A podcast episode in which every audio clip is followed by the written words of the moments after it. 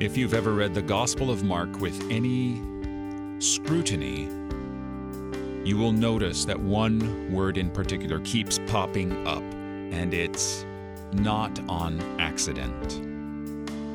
The word is immediately. And immediately this happened, and immediately that happened.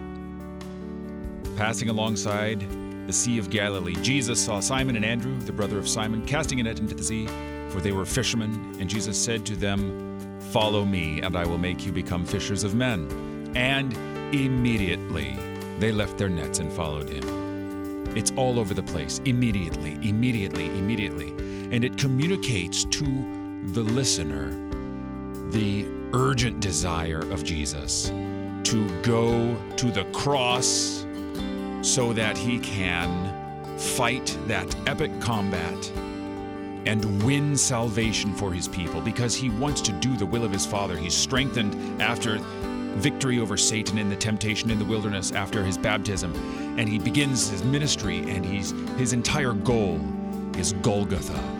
His entire goal is the cross and how anxious he is that it may be completed and he just wants to go and Mark communicates that with the word immediately. Anytime you hear that in Mark, you'll know Jesus is eager to go to the cross to save you. You're listening to Oratio, part of your morning drive for the soul, here on Worldwide KFUO. Christ for you, anytime, anywhere.